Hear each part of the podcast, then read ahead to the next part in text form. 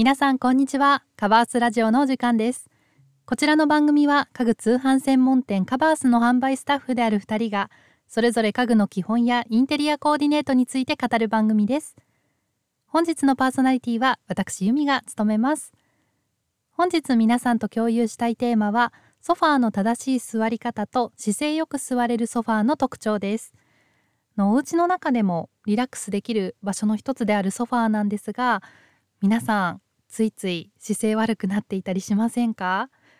のソファーにね座る時、まあ、なかなかこう姿勢に気を使うのって難しいんですけれども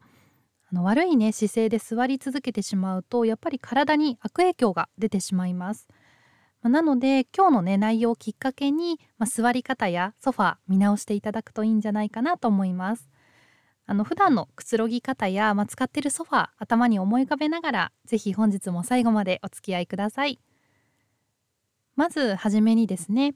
あの座る姿勢が、まあ、悪いとどんな、まあ、悪影響がこう体に起きてしまうのかっていうのをご説明していきたいと思います。まずはじめにですね肩こりや腰痛がひどくなってしまう可能性があります。あの私はもう完全にこれがちょっと起きちゃってるんですけどもなんかねあのソファーに座る時ってこうリラックスしたいからこそなんかこうだらけてしまうというかなんかちょっとこうダラダラしてしまったりしますよね。であの私そんな感じであの過ごしているとやっぱりしばらくするとちょっと肩がね凝ってしまったりあと腰が痛いなってなってしまうことすごい多いんですよね。皆さんはどうでしょうか？結構同じ悩みを抱えている方も多いんじゃないかなと思います。で、まあ、続いて消化不良とかあと便秘っていうのの原因にもなるそうです。あのまあ、ソファーでこう悪い姿勢で座っていると、まあ、内臓の位置がこうずれてしまったり、まあ、前かがみに、ね、なってる方とかは胃とか胃や腸が圧迫されてしまうのでこう消化不良なんかお腹がすっきりしないなっていうことが起きてしまうみたいです。で最後に集中力の低下やあとはイライラの原因にもなりますあの前かがみにこう座ってたりすると肺が圧迫されるので酸素がこう十分に行き渡らないんですねで、まあ、脳が酸素不足になってしまうのでなかなかこう集中できなかったりあとはこうなんだかイライラするみたいな感じになってしまうことがあるようです。まあ、こんなね体への悪影響があるっていうのがまあ分かったところで、まあ、早速ですね正しい座り方を次は学んでいきたいと思います。まずはですね腰を背もたれにしっかりつけてください。あの本当にもう背もたれっていうよりはもう腰もたれみたいな感じであのしっかり腰をねつけていただいてこう腰を支えるものとしてあの背もたれを使っていただくのがいいですね。でこの時ポイントになるのが両足の裏もしっかり床につけるっていうのもポイントです。で続いて腰をしっかり、まあ、つけたら骨盤を立てます。あのここで注意が必要なんですけども背筋を伸ばそうとするとあの腰がこう反ってしまうのでお尻の上に上半身がこうまっすぐ乗ってるようなイメージって言ったら分かりますかね？なんかこうとにかくこう腰がギュンって反っちゃいけないのでお尻の上にこうストンと乗ってるようなイメージであの背筋背筋を伸ばすというか骨盤を立てていただくといいですね。で、まあ、それが、基本的にはいい姿勢なんですけれども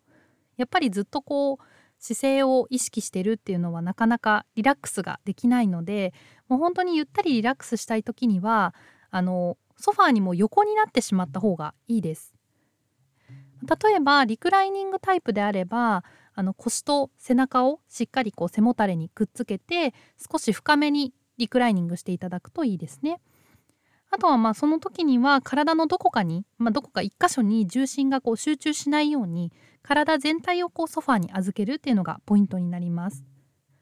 でソファーにリクライニング機能がついていない場合もあると思うんのでその時はクッションを腰と背もたれの間にこう入れていただいて体全体の重心をま分散させてですねソファーに寄りかかってください。あの肩とかこう首とかね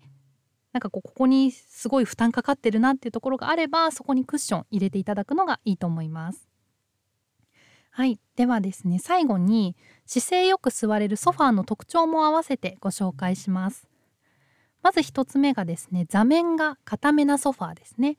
あの座った時に深く沈み込まない方が姿勢よく座りやすいです。で続いて2点目が座面の奥行きが浅いタイプですね。あの背もたれにこう腰がフィットしやすいのであの、まあ、座った状態でリラックスすることが多い方は座面の奥行きが浅いタイプの方がおすすめです。ただしあの座面にこう寝っ転がることが多い方はあの奥行きがないとちょっと窮屈に感じてしまうので奥行きがあるタイプの方がおすすめですね。で最後に足の裏が床につく高さこれがあの姿勢を正しく保つためのポイントです。で例えばお子さんと一緒にこう使われる場合はあのお子さんね足がつかないことも多いと思うので、まあ、そういう時はこう踏み台を一緒に使っていただいて対処するとあのいいですね。そうするとあの足の裏がしっかりこう床というか踏み台につくのであの姿勢をきれいに保ちやすくなります。はいここまでで姿勢よく座れるソファーの特徴をご紹介しました。本日はソファーのね正しい座り方と、まあ、こうソファーを、ま、選ぶ時のコツというかについてお話ししたんですけれどもあの姿勢や姿勢やソファーを見直す、まあ、いいきっかけになれば幸いです。であの本日の内容をおさらいしたいという方はあの概要欄のリンクから記事で解説をご覧いただけます。あのカバースおすすめの商品もご紹介しているのでぜひ合わせてチェックしてみてください。カバースラジオではインテリアや生活に関する質問を募集しています。人気のインテリアコーディネートが知りたい、寝具のお手入れについて教えてほしい、などお悩みや気になるテーマを教えてください。皆さんがコメントしてくださったお悩みは番組のテーマとしてどんどん採用させていただきますので、ぜひお気軽にお声をお聞かせください。はい、今日はあの姿勢ですねソファーに座る時の、まあ、姿勢をテーマにお話ししてきたんですけれども私もねついついこう悪い姿勢になりがちなのであの今日の内容を踏まえてちょっと気をつけたいなと思います。あとねソファーも新しいもの検討中なのでちょっとこう正しく正しい姿勢で座りやすいソファーっていうのをあの選んでいきたいなと思います。皆さんもあの今日の内容を参考にして是非あの快適なねごリラックスタイムをお過ごしください。はいでは本日もご視聴いただきましてありがとうございましたそれではまた次回の放送でお会いしましょう